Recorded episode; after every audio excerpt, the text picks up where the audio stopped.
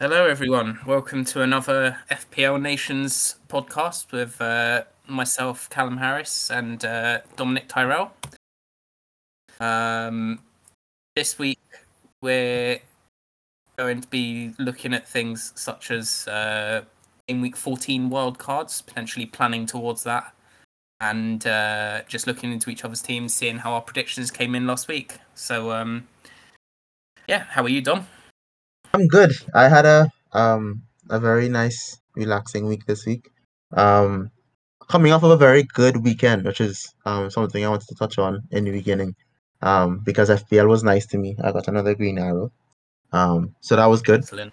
Um, I'm just waiting for the international break. I think as the majority of football fans are before the league starts back next week.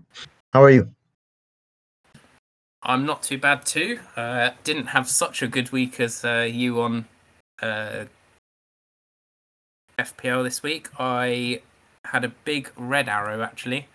Uh, in our league, I dropped from eighth down to twelfth, and um, for those listening, I dropped one point below Dom this week, Yeah, that's which is that's bad news for I me. But, hmm but looking at the prediction we made last week with uh, Emil Smith Rowe, that came in. Uh, both him and Salah got me a, a fair number of points, so it wasn't all bad. What would you say? What would you say looking at that um that game week that just finished? What was the the main reason why you saw that such a big arrow, red arrow in particular? I think it's a number of things. We've got Cancelo, James, and Chilwell all performing week in, week out, and I haven't got any of them. I, I decided quite early to go with Rudiger, and uh, he's got me some consistent points, but James and Chilwell are absolutely banging for Chelsea at the moment. Uh, Cancelo too for Man City, and also the fact that I keep benching a player in the last three weeks who have got double-digit hauls. So three weeks ago I benched Jota when he got his 11-point haul. And the last two weeks I've benched Gallagher for a 13 and 11 point return. If I'd have had them on instead, I think I'd have probably been about 30 to 35 points better off, which is uh, Yeah, is quite sad. But that, that comes with having a strong bench, I think. You you make those decisions, and sometimes they pay off, sometimes they don't. For three weeks in a row now, yeah, I've had that double-digit player Yeah. sat nicely, planted in the middle of my bench. yeah. So, what was the success for your, your green arrow? The success, well, um, it's interesting that you mentioned the first point with Ch- uh, Chilwell, James, and um, Cancelo. Three of those I've never owned as well for the entirety of um, FPL so far. As just as you, I went with Rudiger. Um, actually, I went with him with my game week four wildcard, and I've stuck with him since. I had him on my bench for the 15 point return when he scored a goal, but thank God somebody was injured, I think, and I got him in um, off my bench. And ever since then, he's, as you said, gotten the um, consistent clean sheet points. Um, but what really got me, I think, that green arrow was along with the Smith Rowe prediction that we both made. Thanks, I have to thank you for that. Um, also, Salah returning was Trent. Trent's big haul was um was very very needed at the time that it came. Um, especially with a game that was um very end to end and there was no chance of a clean sheet going either way. Um, it was great that he was able to return, even though there was a big chance that Mane missed. I think you would have seen it towards the end of the game where Liverpool had the chance to equalize, and he missed the ed- Yeah. header. Yeah, he missed the entire. He didn't even hit the post, and it was pinpoint Trent Cross, typical of him, um, from the right side, and he didn't have to do much with it. But you know that's neither he didn't neither here nor there now. But that I well, think was the big turning point for me. Yeah. Definitely. He, he got 12 points last week, didn't he? He got two assists, I think. It were, sorry, one assist, one goal. Um, beautiful Three bonus to points. fair to him. Uh, three bonus points. Yeah, 90 minutes played. He So he got 12 points coming from that. And that's you know, Liverpool conceding three goals, which I must say, as a West Ham fan, is brilliant. West Ham beating Liverpool 3 2. Yeah, Don't get better than that. exactly. Another one I saw return for you, by the way, was um, Raphinha and McCarthy. Both got you nine points. Um, McCarthy, must you've tell had a you, lot of I- success with goalkeepers, haven't you? I was, yeah, that's exactly what I was just about to say. Um, I must tell the podcasters, I'm not going to profess as being a goalkeeping expert, but I have in the past been able to identify the goalkeepers that return. one of the things that I use, and it probably could be something that helps somebody in the future. One of the things that I've used and learned in picking goalkeepers is that I don't necessarily go for premiums. I don't think many people do. The premium goalkeepers are a little too expensive for just one goal to come and take away the majority of their points, especially with keepers such as Ederson, who would depend solely on clean sheet points. I would look at the Mm. team, their position, and their uh, the shots that they collect. So, for example, a team like Southampton is known for being under a lot of pressure, especially when they play teams above them, and they're known for having the keepers uh, save a lot of shots. McCarthy, in particular, I saw was somebody just like that. The same thing happened with me and Krul, and I think that's what you were referring to earlier. Because I Mm. picked up Krul in the middle of Norwich's no win, no goal, no, you know, no points return, that whole slide. And it just so happened that the week that I brought him in, the next week was the week that they had their first point, which was the nil-nil draw. And then the week after that was their second point, which is the other nil-nil draw. And in both those games, I think Krul got me at, at least nine points. And the only Yeah. reason that I had behind choosing him outside of the fact that I knew he was going to get save points was the fact that he was um his price. Because I was looking for a keeper that would be eligible to start and give me those save points. Because I think those save points are um, a game changer when you can couple that with a with a clean sheet. The same thing happened with me last season on Johnstone. I, you know, I was looking for a keeper to replace. I can't remember who it was, and I was one of those haters. I don't know why who didn't want to pick up Martinez when Martinez was flying, and I don't think I could have afforded him anyway. So I just tried my best just to find a keeper that could combat with him every single week. Because every single week Martinez was getting either double digits or a guaranteed clean sheet, save points hit left, right, and center, and bonus points on top of that. And I picked up Johnstone in the middle of West Brom's um I think it was a slide at that point. And then just as I picked him up, he got like he got me a 10 point return and then he ended up continuing getting as many points as Martinez because I compared them. I ensured that I compared them every game week. And sure enough, every single game week he was able to at least get as much as Martinez, if not beaten. So that was a that Mm. was good observation as well. Ma- McCarthy, Livramento as well, because Livramento was my other transfer for last week. They both got me those. Double Southampton defense. Very, uh, very reliant on Southampton keeping a clean sheet there. Yeah, I was, but I looked at the fixtures, and what I did was Livramento was a shoe in. I was gonna buy him regardless, um, because I I saw the points that he was receiving, and I realized I should get him because Mm. um he was not only getting clean sheet points, but he was also a goal threat at some point. So I was like, buy him. His price is perfect because Tierney gotten injured anyway, and I needed to get somebody to replace him. And he's a starter, so I can always trust him to play for 90 minutes. Um, so that was um, always going to happen. The McCarthy move was mainly because of the fixtures as well as the save points. So I saw that they, they were playing um, Aston Villa, which is at, at that time a big chance for um, a clean sheet points. And then the game right after that is Norwich. So I was like, okay. Those two games give me at least enough time to uh, identify whether or not McCarthy is making sense. Both those games, he's gotten me clean sheet points, bonus points, and save points.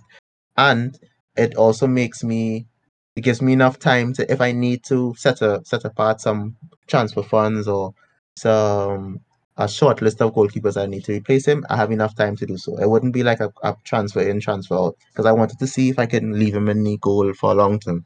And so far, it has worked out. You know, so that's definitely the, that's definitely what I used going into that.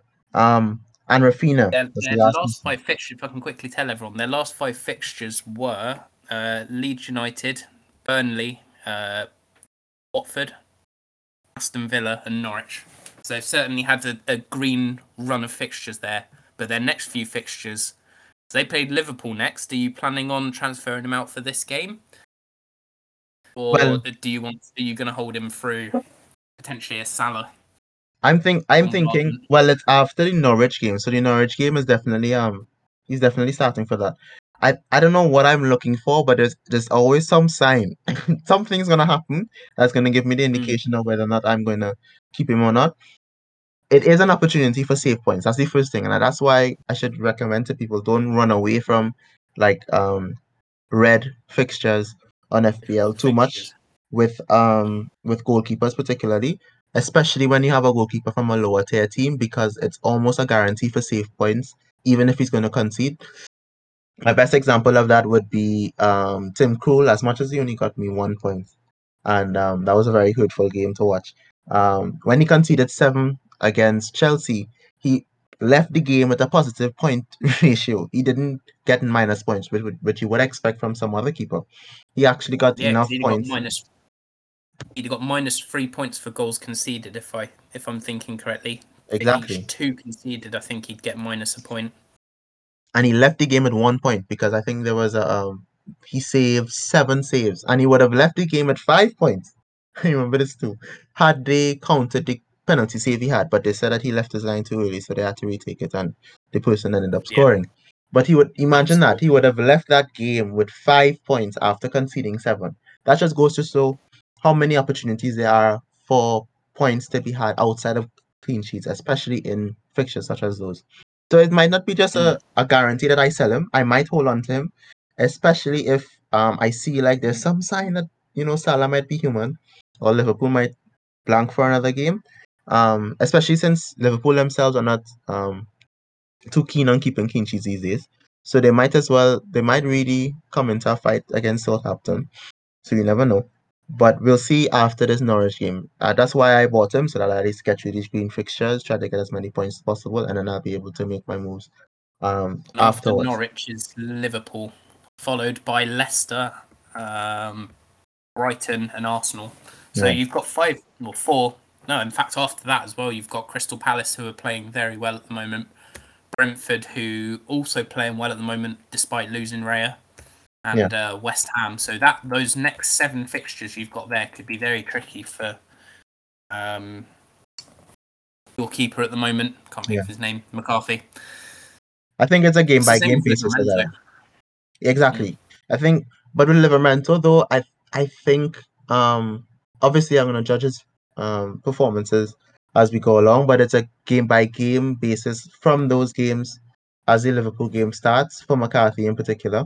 Um, because I don't want to, I don't want to get lost in the in the hope that he's gonna get a big game and there's gonna be a nil all where he has ten saves and a clean sheet and something like that, and assume that um that's going to be the case for all of the fixtures. So I'm, what I'm going to do is just take it game by game, um, do what I normally do, um, assess whether or not it makes sense. Is he going to get me points that I gon- I'm going to need? Is it making sense to st- start him or is it making sense to make a transfer? And then also I have to know if that transfer is going to be a minus points transfer or just my free transfer. So those things are the things that are going to come into play. But I'm definitely going to take it game by game after the Norwich game. Mm. It's, it's interesting because one of the hard and fast rules that most of the FPL community go by is don't make a goalkeeper transfer unless you really have to. Right. Just because, like you said, the, the goalkeeper's ceiling is generally quite limited to somewhere between six and ten points. Realistically, it's only if they get a penalty save, a clean sheet, bonus points as well that they go above ten points generally. Um, so it's quite interesting that you target fixtures to go for a goalkeeper on twice now. Is it is it just the two transfers you've made for goalkeepers this season? I can't remember who you started out with. Um, who did I started out with Mart? I made a few. I think I made a few. I started out with Martinez. Martinez, that's interesting. Did you think he'd continue his um, form from Yes, last season? yeah, Can't freaking look That was totally based off. I actually check Mm. it there. Yeah, I have it there. Hold on.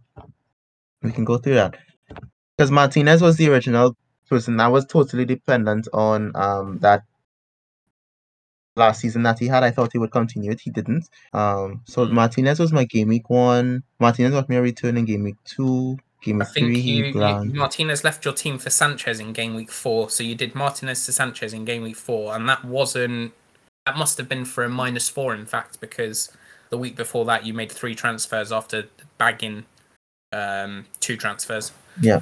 Um, so that's really interesting because Sanchez is obviously played fairly well, and Brighton's defense have been very good this season.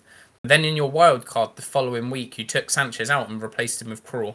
Yeah, and that was um that was totally because of the, the fixtures that he had. So yes, I am I'm a very fixture oriented person. Form does come into it, um, which is why I've more than likely left my captain span on, on Salah. But fixtures really do play a, a part with me when it comes to goalkeepers because again, you're just battling with the probability of conceding goals and conceding shots, and then the probability of keeping a clean sheet. So it's not that much that you have to go on. So I use the fixtures as a very big defining tool, and it has paid off. Because um, Krul didn't return that that week, but the that week or the following week. But Mhm. if I am correct, the week after that, he returned with nine points because I trusted him. I, you know, I don't recommend it to anybody, but you know, three weeks with, with a Norwich keeper was a big, big risk. Um, but the third week he Paid came off. with nine points, and then the week after that, um, even though he blanked, hold on, I missed a week. Yeah, so game week seven and game week eight, he got me he got me nine points back to back, which is eighteen points, and then came the week where he conceded seven and still left the game at um, a point. And I got I still managed to get 105 points that week. That was insane. Um, but yeah, so that's definitely something that I use. You know, fixture oriented for goalkeepers in particular. That's what I use. I, I try my best to to stick on um who they're playing and what is it likely that they're going to keep a clean sheet and then is it even more likely that they're going to get shots to save so that's definitely something that i've used and it has worked it, it's not try it. it's not um foolproof obviously there are going to be times where you're going to get a, a blank where you didn't expect it but it's for me it has worked when i've definitely needed it It's interesting because in game week 10, you then transferred Krul out. Yeah. Uh, Did you make an early transfer that week? Because you've, you've bought in Raya, and then six days later in the same game week, you've taken Raya out and brought in McCarthy. Was that the week that, was- Raya he was- got injured? Yeah, and I, um, that was very, very, very hurtful. But yeah, I because the game week when he, when Krul receives seven, I was like, okay, I think this is about the time. This is my sign because I always look out for the signs. This is my sign that Yeah. okay, time for Krul to um, he's done his job, but now it's time for him to um leave because I had him for about five weeks at that point, and three of those weeks were blanks. Six weeks, I think now, and three of those weeks, Yeah. four of those weeks were blanks. So I was like he's done exactly what I needed him to do, and I brought him in on the wild card as well because of his price. Um, I think at that point I uh, just left my keeper transfer to make, and I hadn't had enough money. I think to either continue with Sanchez or I needed Sanchez's money to get somebody else. So I needed to downgrade Sanchez to Krul, which is why I sold Sanchez. Um, and you see on the wild card itself, I scored I think 81 points or something like that, which meant it, it showed paid off. So that was the reason he came in. But then I was like, okay, time for him to come out, which is why I bought Raya. And as you said, and as people have recommended, and as I know as a FPL player, I know I'm not supposed to make those transfers that early. But I just felt that it would be better if I can just ease my mind, get Krul out, say, all right, Raya to go because I like Raya's um, fixtures because we know Brentford has a really good run of fixtures. And then he gets injured. So I sold him, and that was the only hit I took that week, um, which was the McCarthy transfer because I didn't have any other transfers to make. Um, but it did pay off. He got me eight points, um, so I didn't need that too much, and that's who I have at this point. It's, it's interesting because Raya's fixtures when you bought him in uh, would have been Burnley, Norwich, Newcastle, slightly tough game at Everton, but then he goes back to Tottenham, who haven't been great going forward, Leeds, uh, Watford, and Man United also haven't been amazing going forward. Um, with Southampton and Brighton after that, so that's a really good run of fixtures there, barring maybe one or two. Um, so it's interesting that you you bought him in for that nice run of fixtures, but it's just a shame he got injured, really. Yeah, yeah. Um, and I, I did see something, uh, I think it was on Reddit, that said um, the reason that Toney and uh, Mbeumo have been a bit slow during this nice run of fixtures for them is because Ray's relationship with Toney was basically telepathic. Um, Toney was receiving lots of long balls from Raya, and being the big sort of centre forward he was, he, he'd flick them on and uh, play M- Mbeumo through uh, which just haven't hasn't been happening with uh, I can't remember the substitute Brentford uh, keeper's name now, but they haven't got that same Yeah. relationship, which is why Brentford, you know, they, draw three 0 with Liverpool. They they beat West Ham two one, and then they go and lose two one to Norwich. They don't score against uh, Watford, I think it was, or Burnley, can't remember which one. Uh, so it's interesting how much of an impact Raya has had on that that Brentford team. I think now, if uh, I've been under the impression if you have Toney and, and Mbeumo now, they might not be such good assets going forward. Not only because their fixture run's about to get bad, but also because that direct ball from Raya just isn't there. They're trying to play a bit slower going forward, uh, not as direct, and as a result, they're kind of losing it a bit more in midfield. So it's interesting, yeah, how much impact the goalkeeper actually has on the players. Uh, so you've got um, McCarthy now. He's got some nice, good fixtures coming up. So you're, are you planning now to hold him through these tough fixtures coming up? They're not, they're not too bad, but for seven game weeks, like we said, then they're not great. Or do you think you might take a hit to move on to maybe someone like um, Schmeichel's probably a bad example. Maybe Ramsdale, somebody else I'm looking at. Yeah, Ramsdale. Pope Pope's got some nice fixtures coming up as well. If I quickly read the the Burnley fixtures out, they've got um in the next few weeks they've got Tottenham who haven't been attacking well, uh, Wolves, Newcastle, West Ham is a difficult game for them, Watford, Aston Villa, who all haven't been great. So they've got a nice run of fixtures coming up too, as well as Norwich. Actually, they've got a good good set of fixtures coming up fairly soon in uh, Newcastle, Tottenham, Manchester United, Aston Villa. Maybe that's not as easy as it looks, but in terms of XG for those teams, they're not actually that good. So I think Norwich could be another good shout. Maybe maybe you end up going back to Krul. you never know. Um, but no, it's it's it's specifically game by game for him. I don't want to take a hit to remove a keeper though. That's the other thing. Um, mm. that would be I well, obviously, uh, uh, um, notwithstanding Raya's situation, I don't want to be have to spend points to take out a keeper, especially a keeper such as McCarthy, who is known for getting a lot of save points anyway, which could be a very deciding factor, even if he doesn't get clean sheets coming up. But I just want to see that it's making sense to keep him. In other words, I don't want it to be that he's getting close to zero points every time or one point because he's conceding so much or he's getting two points but not getting anything outside of those two points. You know, so those are the things that I'm going to look at. Um, I'm also going to look at how their defense is holding up because if somebody like Livramento, and it's going to be connected. So if Livramento, I'm seeing is not um, as productive with the clean sheet points and the, the extra points that he can give, then it's obviously going to mean that McCarthy is also going to take a hit because McCarthy now is not keeping clean sheets, which means he's not getting the bulk of his points. So those things are going to be playing off of each other. Um, I want the best case scenario for me would be that he gets me in the next seven um next seven game weeks. If he can get me around three to four returns, doesn't have to be clean sheets, but returns in terms of um save points, um even a penalty save here or there, um something like that. Then it's gonna be it, it, yeah definitely it'll be it'll be cause for me to not jump and sell him right away especially at his price. And then he was my differential last week. That's I think that's the other big reason why I got a green arrow was the fact that he's a differential. He's I think he's his ownership right now is only at four four point three percent. So you can you can tell by him giving me at I think it was at least seventeen points over the last two weeks. There's been a huge differential for me, which is why and it correlates with the two small green arrows that I've gotten for the last two game weeks. Um, it's the fact that my two these two smaller um smallest players in terms of ownership have returned for me within those two game weeks, Jimenez and um, McCarthy. So that's definitely something I'm gonna look look forward to, and that's also why I want to hold on to him because that ownership is going to mean it's going to be a lot of jumping in places if he does continue to return, and that's something that I want to hold on to. Yeah, that's that's really interesting. Are you interested in discussing a game week 14 wild card. So I know that a lot of people um, still have their wild card available for game 14. Well, I think I should ask you this because this is you're the you're the podcast host who still has his um, wild card.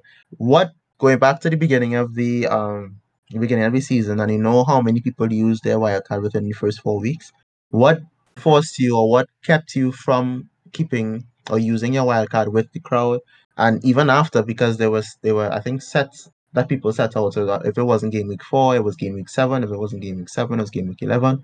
What kept you through that, those game weeks, and what has given you the reason to select probably it was game week what 14 you told me that you wanted to use it. Why and Yeah. what are the reasons behind it? So the main reason for me was that I had a really good start to the season. Um, I picked all the right players for game week one, and I think I scored about 105, maybe 110 points in game week one, and that led me to my team kind of being quite near the template.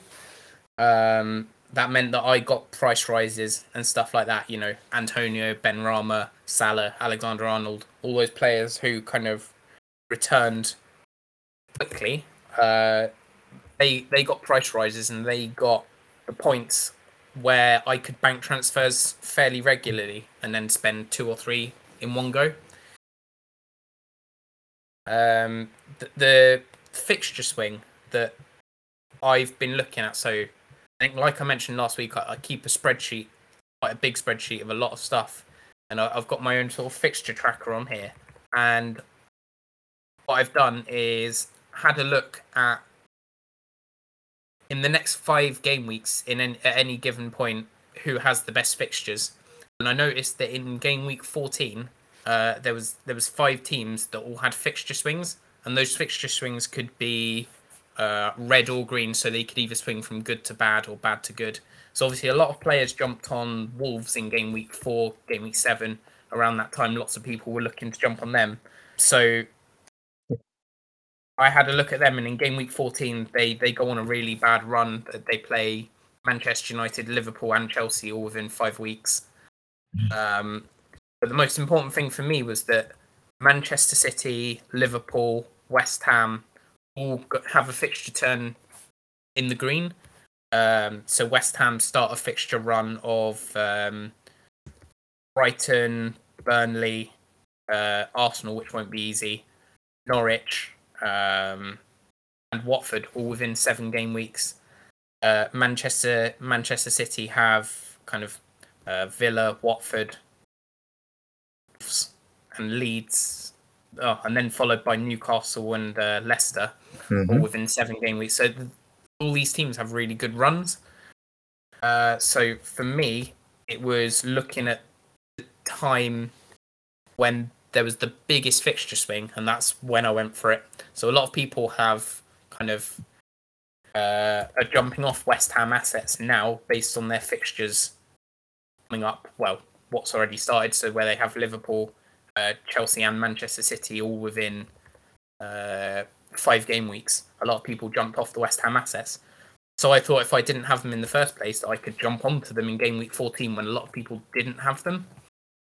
Right. So that's that, that's really my thinking around when I use my wildcard. It's just the fix, the biggest fixture swing that I could find, and I rigidly stuck to it. Um, it's it, I think for a lot of people who didn't wildcard in game week seven, not jumping on the Chelsea bandwagon was a bad idea. So obviously Chelsea had their really good fixture run from game week seven, which a lot of people jumped on. Right. So I'm trying to do that, but with Manchester City, Liverpool, and West Ham in game week 14 instead. Uh, the problem is that right now those teams are performing well anyway, and a lot of people have those assets already. Uh, so in hindsight, potentially it was better to to wildcard in game week seven or eight. Right. I think that's something I was going to ask because um, in spending so much time um, preparing for the wild card, would you say then now that, as you said in hindsight, it would have been better to use it earlier? Would you say then Mhm. that using this information that you have now, it still makes sense to wildcard in game week 14? Hindsight is always uh, 2020. 2020, I think yeah. they call it. Yeah. Um, I think the, the decision to wildcarding game week 14 was the correct one. And I, I guess I won't really know if it's a good decision or not until game week 17, game week 18, something like that. I'm not too sure when uh, the first set of double game week fixtures are announced. If it's anytime soon, then have the advantage of being able to, to kind of plan for that. Right. Uh, the the game week, the the, the wild card chip runs out in game week 20, I think it is this season. Uh, which is a long way away. And I know a lot of people still are holding their wild card all the way through, um, just in case the international break screws up your plans. And I know there's a lot of fixture congestion coming up around mid December as you approach Christmas. The Christmas period is always known as the busy period. Yeah. Um, so I think a lot of people are set on holding their wild card for even longer and just making sure they have those nailed players in their team where other people might start suffering with rotation risks and things like that. That's interesting. Um, I think the reason, so I'm I'm obviously just going to be the person listening in this segment because I already use mine. But the reason that I use mine was I think I have to go back. I have to see my team to remember. But I think that I had a few players that I didn't think personally made sense. Um, so let me just pull up my squad around that game week to give you a very visual understanding of what was going through my head at that time. Um, that and I also remember clearly not jumping on particular bandwagons, which ended up hurting me. Right, so I I wildcarded in game week five. Game week four was the game week that I think was my worst game week to this to this point, um, where I got uh 43 points and the average was 57. So you know how bad that game week was. Um, and it's crazy because I have in my squad uh Sanchez return, which is a clean sheet, a Dias return with a bonus point, a Shaw return, which you know how rare those were, um, a, a Fernandes return, a Salah return, and I still end up way behind the average. And the reason for that was, well, what the main one was my captain was Antonio, who we both know got that red card that week. So Minus one points that week. that was a minus two for me.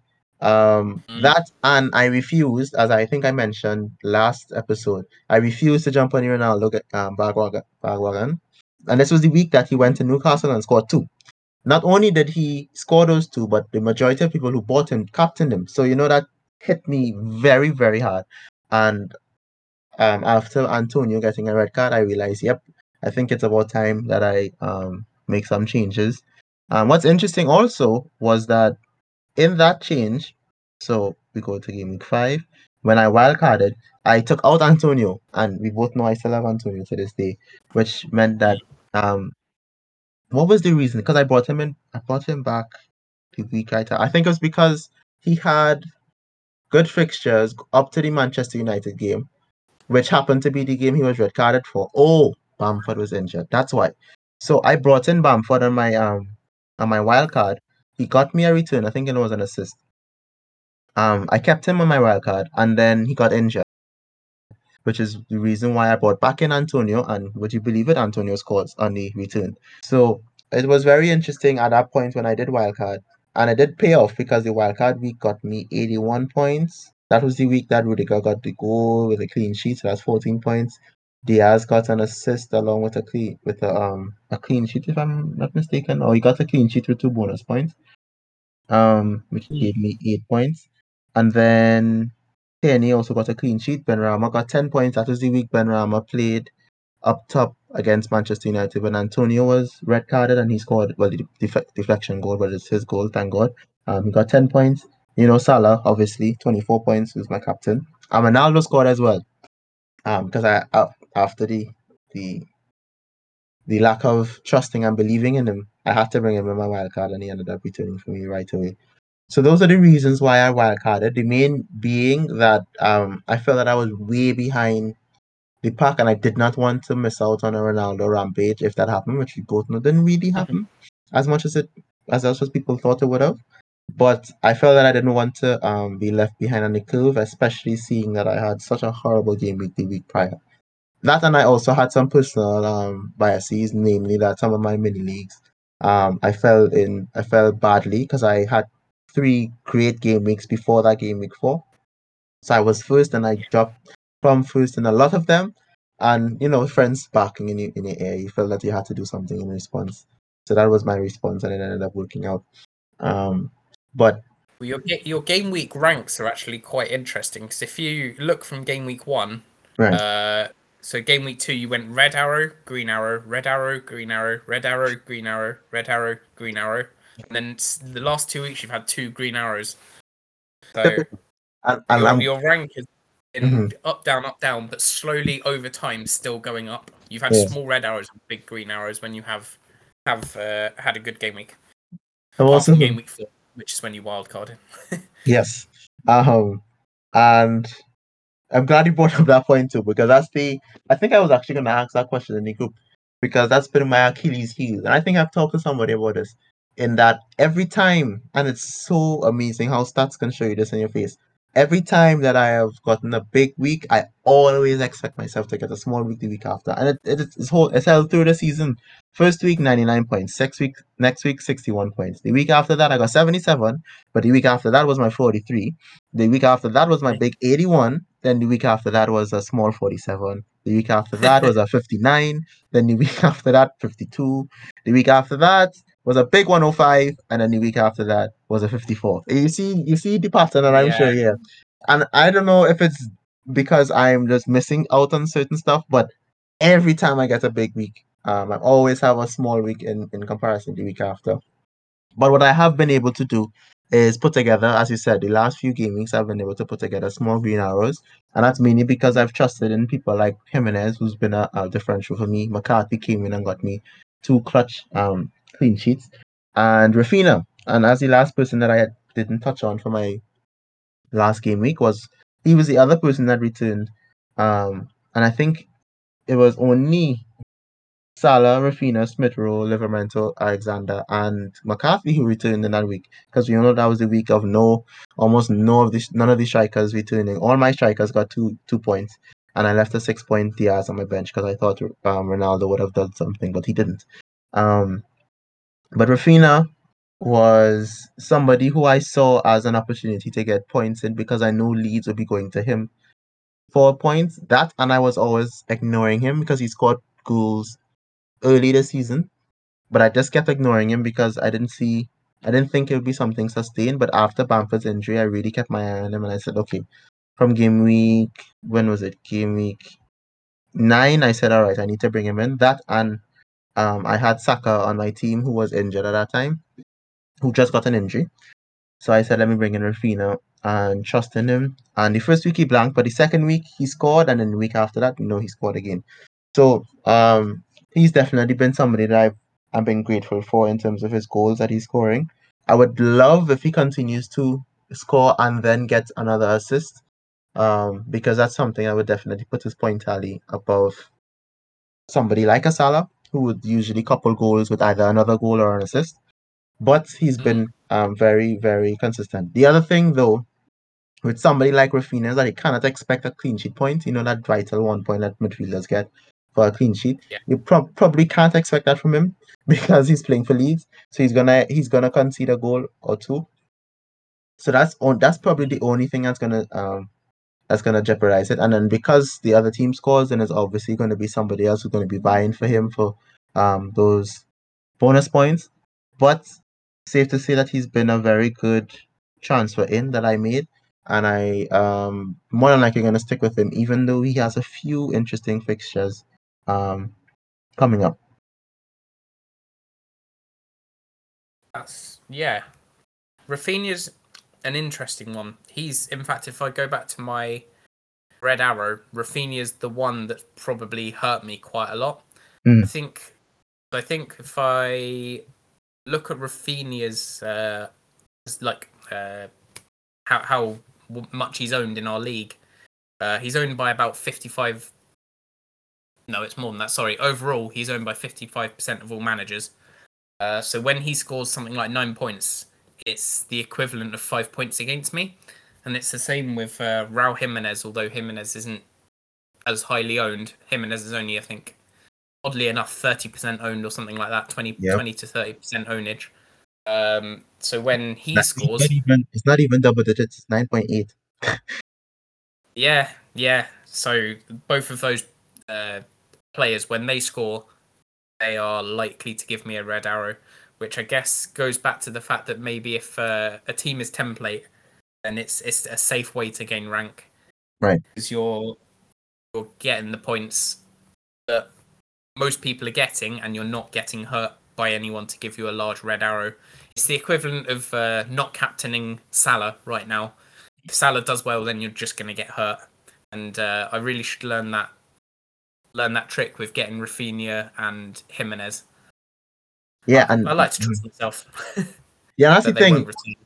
And I think we could segue into that a little bit because I, what I've noticed a lot about FPL as well is that as much as it's trust, there always is an element of lack of control that people have to account for, and I think that's probably one of the reasons why people um, start the game, play the game for a few weeks, and then delete the game after about four game weeks. It's because there's so many variables that go into it that we probably don't account for usually. Um, one Mm. being uh, season squaddy. Um, a lower tier team happens to stand up tall against a, a, a top six giant and ends up winning or ends up keeping a clean sheet, things like that. How much does that play a part? Because I know that you know you would have your stats behind you. I know that you have your your fixtures at, at, at your sheets and so in front of you. But how much does that Mm. that tells you that you know anything could really happen in this game? You really don't know what's going to happen. How much does that or does that affect you at all, or do you do you just leave it um to the stats? You went slightly quiet there. I don't know if you cut out a little bit. Could you ask that again? Oh, um, I was asking if that that probability of anything happening in a game week does that play a role in the players that you select, even though you know you use your stats that are very very specific and very very to the point. Would you let that opportunity of the worst case scenario happening affect any decisions Mm. that you make? It should, but I would say it doesn't. For me, um, it, the the stats for me play play a massive role in whether I select a player or not. So someone like Raphinha, he has he he passes the eye test in flying colours, which is why I think a lot of people go for him. Mhm. Um, statistics wise, he's not quite as high up. For for Leeds, he's quite high up on the statistics compared to other players around him. But if you compared him to Mbeumo or uh, I think Smith Rowe, uh, like we did last week, he actually doesn't come in quite as high as them for XG, XA. So in my mind, they he he's not quite as good of an option as Right. those players. Uh, the problem is that he he's quite he, he converts a lot of his chances really well. So he, he's quite happy to score from the edge of his area. Um, whereas I think Smith Rowe will match his XG a bit more rigidly. So when you've got someone like Raphinha who's so highly owned, you kind of just need to get them in just to save your rank. Like you're you're really playing bull if you don't if you don't get them in because they will hurt you if they score. The the nice thing is you usually get a nice green arrow if they don't score because a lot of people just get a two pointer from it. Yeah. hmm So for me, the statistics are number one priority because I kind of trust the way that I do it. But it's not always going to work. Sometimes it will be big green arrows like it was at the start of the season when they don't return quite as well. then when they get a couple of weeks in a row of um, sort of big scores, you know, double digit hauls, double digit hauls, Mhm. then you're going to get hurt. Yeah. And I think that's what I'm looking at with um Chilwell, James, and Cancelo, because I, as I said, I don't own any one of those. Um, Mm. What has sa- what has been saving me though is the fact that I've had consistent performance in my backline. So the reason why I still own Dias is because, as I said in the previous episode, I didn't want to have to deal with the Pep roulette in my backline. I knew City is going to be a team that's going to be up there for clean sheets because the defense has markedly improved ever since Dias came into the mix, and well, obviously Ederson in the back in goal. We are always a chance for a clean sheet, and you know, I I always kick myself now for not trusting my team against Manchester United because if you look at the game, it, you would have been you'd have been kicking yourself having not chosen any one of the defenders that started that game because I think Kyle Walker was the third bonus point getter for that game and he didn't do anything offensive wise at all. So you can tell how much of a defensive masterclass that was um, at Manchester United's home, more or less. So I Mm. owned him because he was he had a good run of fixtures after the Tottenham game, which was really really weird as well because I started him, but I also started Son, who ended up scoring. And the only reason I started Son was because Son is on this streak of scoring against us at home. He just loves scoring against us at home. So I just played into the little, bi- the little bias there. And that's something I know of because of our um, previous matches with him. And he scored. But after that, I think he went on five games where he where he returned um, back to back, at least a, a clean sheet. And the game that he scored an assist in was when he played Norwich, and we hit them five, and he got an assist from Riyad Mahrez, um, and he got me eleven points. So he's been a consistent performer. Then I had Tierney who got me consistent points, and Rudiger. Rudiger also got me consistent points. So even though there were big scorers in the Chilwells, then the James and Cancelo, and Trent as well. I've owned Trent for a few weeks now. They those are the defenders that really have kept me in the race. They haven't hurt me as much as they could have, especially if I didn't own somebody like a Rudiger from Chelsea at all. So I didn't benefit from the clean sheets when they got them. Or Dias, who's been um, a reliant clean sheet getter, and then he's obviously in the contention for bonus points when that happens. Um, and then obviously Yeah. Trent. It's, it's a shame with Dias because whenever uh, Manchester City keep a clean sheet, Cancelo has normally had some sort of attacking return, and he's more likely to be in the bonus points. I actually did a Right. little analysis a while ago um, when I was looking at bonus points and how they were distributed. With teams like Manchester, Manchester City, the the split of who gets returns is so vast. So if you've got a front three of say De Bruyne, Foden, um, and Jesus, and you know you've got Cancelo on the left, maybe Bernardo Silva, any of them at any point could get re- attacking returns. So when uh, Man- a team like Manchester City get a clean sheet, Mhm. it's very random as to who gets the bonus points. Whereas if you compare to someone like Brighton, generally the way they play, the striker they they win one 0 and the striker gets all three bonus points because they scored the winning goal. Um, you might get then Dunk or Sanchez with two bonus points, uh, which is so the, the way- the way the bonus points are distributed for a team who don't score as much, you can kind of almost bet on who's gonna get those bonus points. Whereas in a team like Manchester City, the bonus points are often quite hard to predict. Um, generally, Right.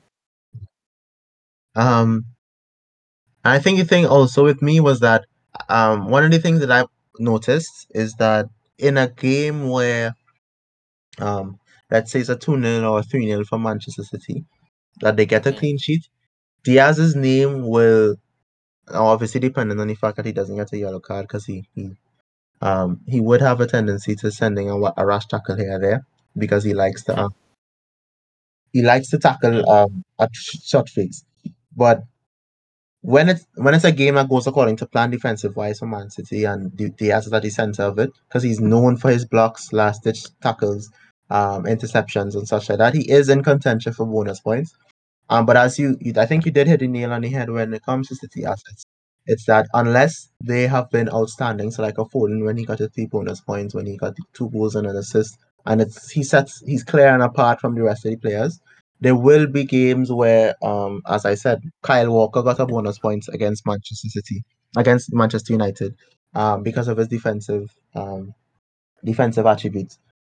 Um, Cancelo took the uh, three, and I think it was Bernardo Silva took two in that game.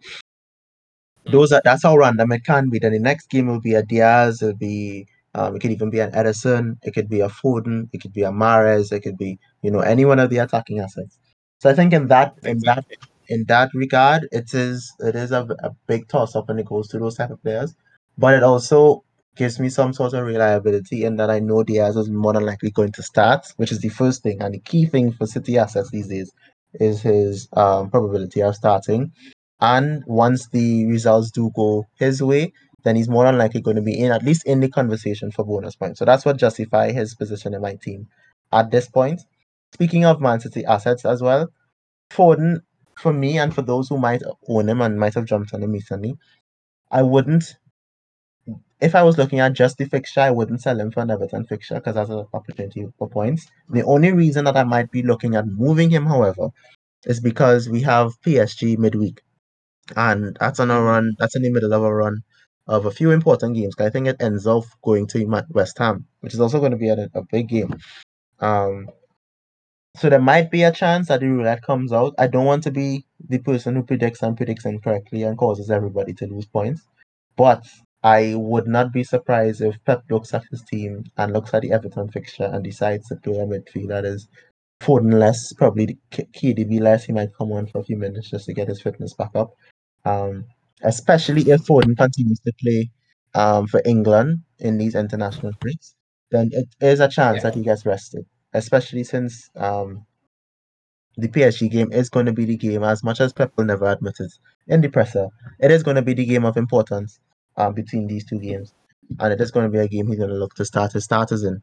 Um, and all of them he would want fit and fresh. So there is a chance that mm. the roulette, roulette comes out this week. Interestingly, right now the England versus Albania game is uh, is on, and Phil Foden has started. Mm-hmm. Uh, we're right. we're 20 minutes in, two 0 to England, by the way. Um, and Phil Foden, yeah, like you said, looks like he's going to be playing at least 60 minutes. So, as a Manchester City fan, who do you think going forward could be most nailed, or is that just an impossible question to to answer, even as a City fan?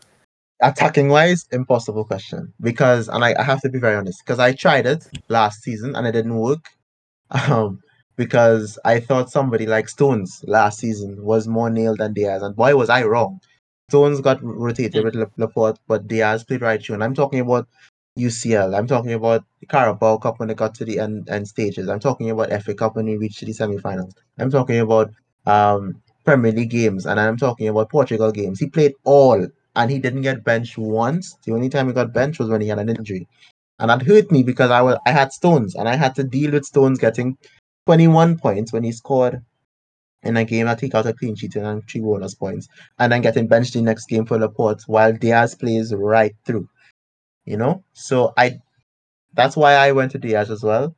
Attacking wise, it is a toss up because of how many assets City do have. It is a blessing. People like Jesus now are not even in the conversation who started the, the season I think the first five weeks on fire. And I think Jesus is top six in the league right now for assists.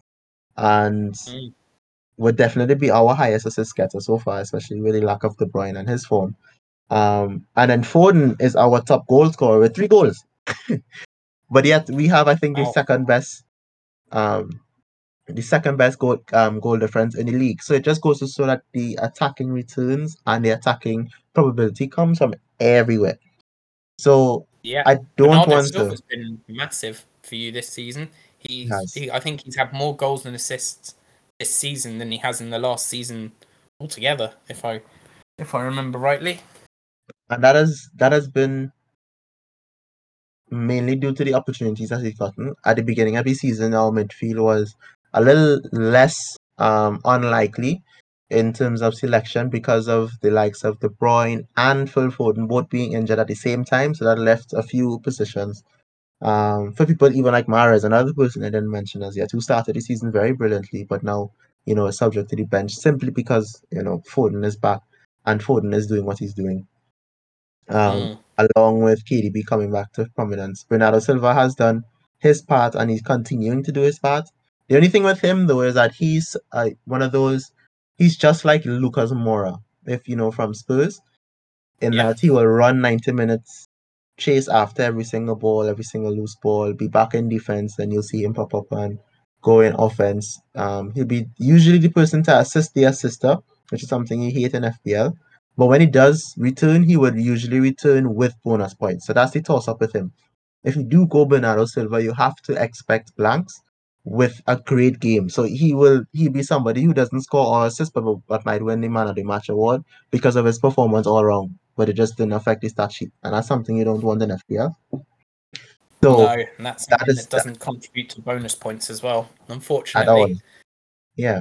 No. So it's definitely something that you know. That's why I haven't looked at him for an FPL asset, even though he has contributed. It is. It's just that his role primarily is to be a sort of an enforcer in that he's going to bring the energy. He's going to be the person who's going to be attacking.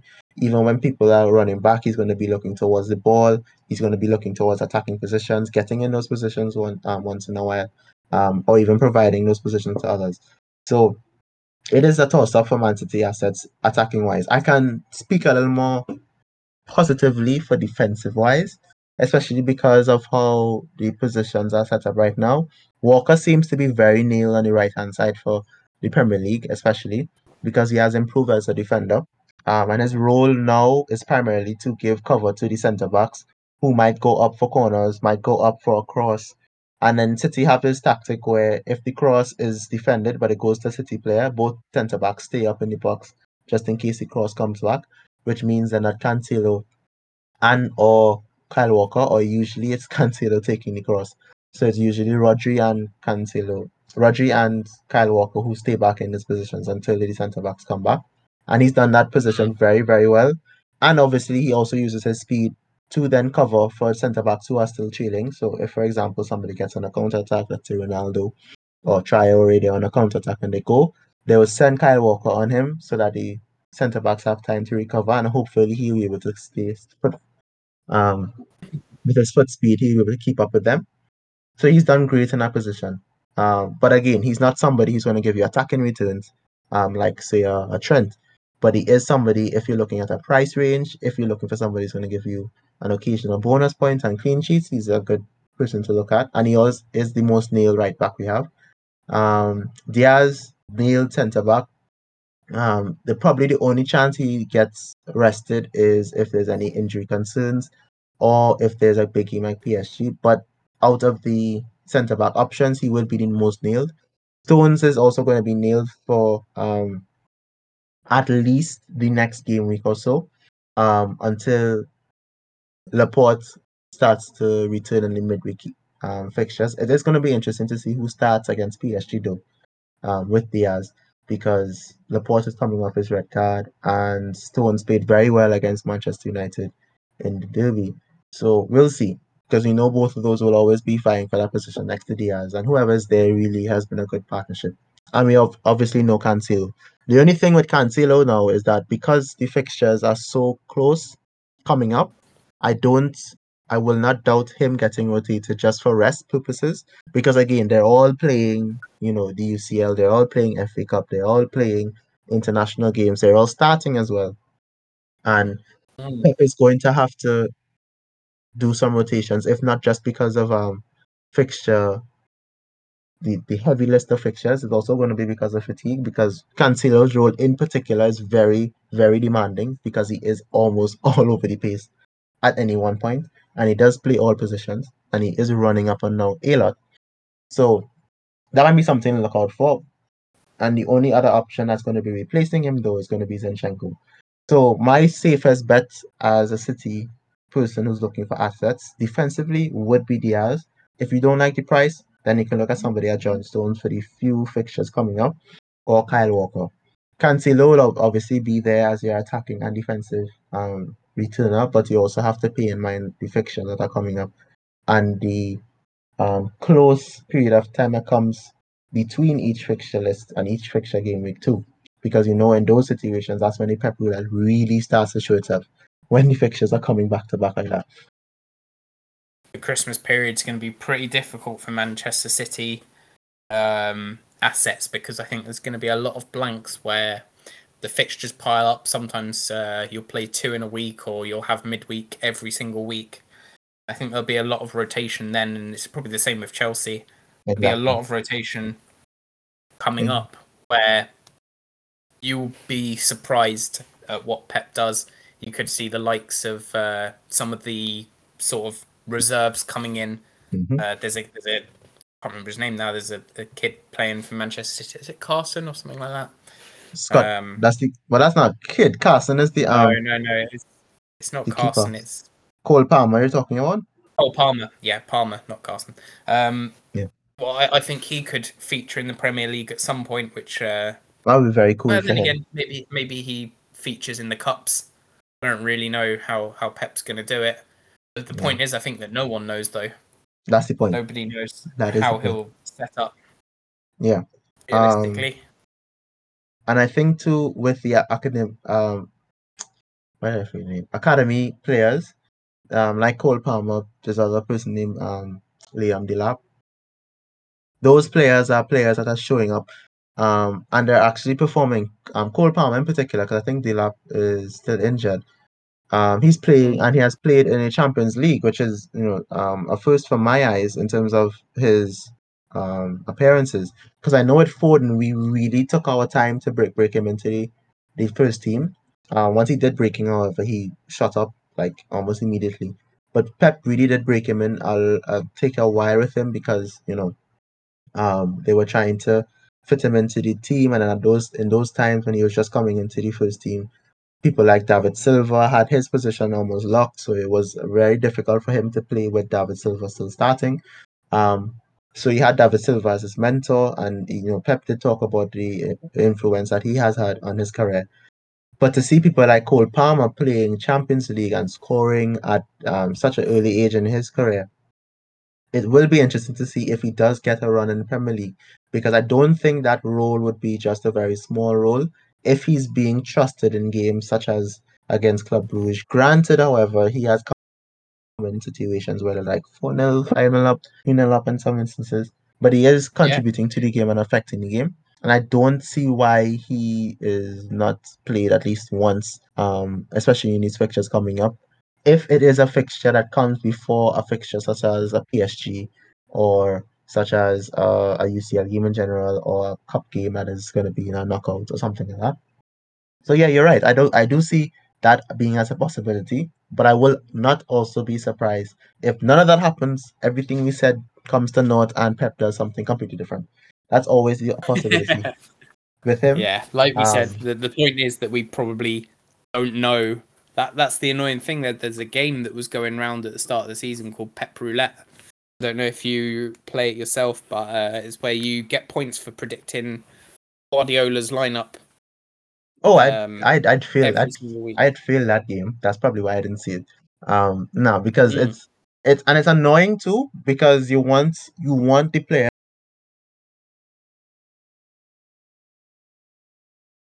who have merited the with that roulette is that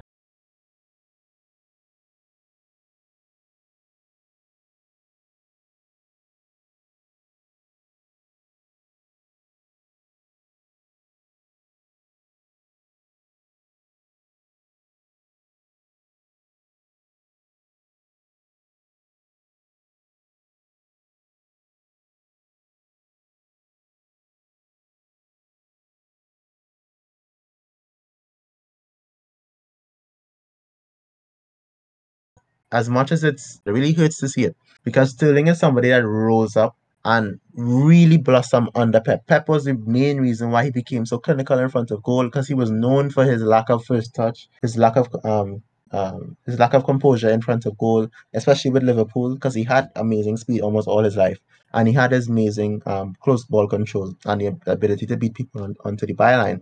But he never had that killer instinct where he would be able to finish a chance that he created or if he did get a chance, he would sky it or hit the post, something like that, go straight to the keeper.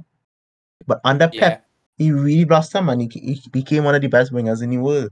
And then just suddenly, just as suddenly as he rose, he descended, and it was mainly due to the fact that Pep started to rotate, and that rotation killed him. And I think somebody like Sterling is somebody who needs confidence and needs starts, needs the ability to see the ball in the back of the net on his own accord, and he needs that ability to just get the game, um, get some games under his belt, and get back into match fitness like that. I don't like that that position he's in right now, where he's playing every other game. If he plays a game at all, it'd probably be at the end of a game. He doesn't start many, um, and then he gets thrown into like a big game like PSG, the first leg of PSG's game, where he starts randomly at the false nine, all of a sudden after not playing a few games prior. So is that those are the type of things that kills players' careers, and I don't like to see it. The another person that we talked about earlier, Bernardo Silva, was going through that same thing um, at the end of last season and the beginning of this season. As I said, thankfully he had some injuries that went his way, and he was able to start um, pretty much untouched. And ever since then, he's shown you know his class that he always had. But Bernardo Silva was on the transfer list or the transfer inquiries anyway for City because he told the boss that you know, I if I'm not going to be starting or playing as much as I think I de- deserve to, then I want to get transferred. And he made that quite clear at the beginning of the season. And City City said they won't get in his way if anybody makes the right move for him. Thankfully, nobody did. But it just goes to show that this, these players want to play, and it really is, it really is difficult. That's why it's. I think I was making that point to say that that's why it would be difficult as a City fan to predict a Pep lineup because there'll be players like Mahrez who started this season very very well, scored even coming off the bench against Norwich, scored in a couple Mm. first game weeks, and then since then hasn't seen a start even though he was clearly in form and he's he was clearly our best UCL player, at least towards the back end of the knockout stages last season. He does he's not getting the reward of that. He's just getting benched ever so often. He's gonna get us if he get game, he gets a few minutes. So it, those are the things that I struggle with when it comes to predicting the, the lineup, and then even more as a personal fan of the club, you would want to see certain players that have shown their ability to continue being rewarded for it. So I think that's something that you're gonna have to look out for in terms of predicting a lineup. It's not going to be easy because it's not going to be based on performances. I think that's the point. You- You're not going to get a start um, based on performances unless um, it's uh, game weeks that are uninterrupted by any other um, tournament. And usually, City have interruptions almost all the time.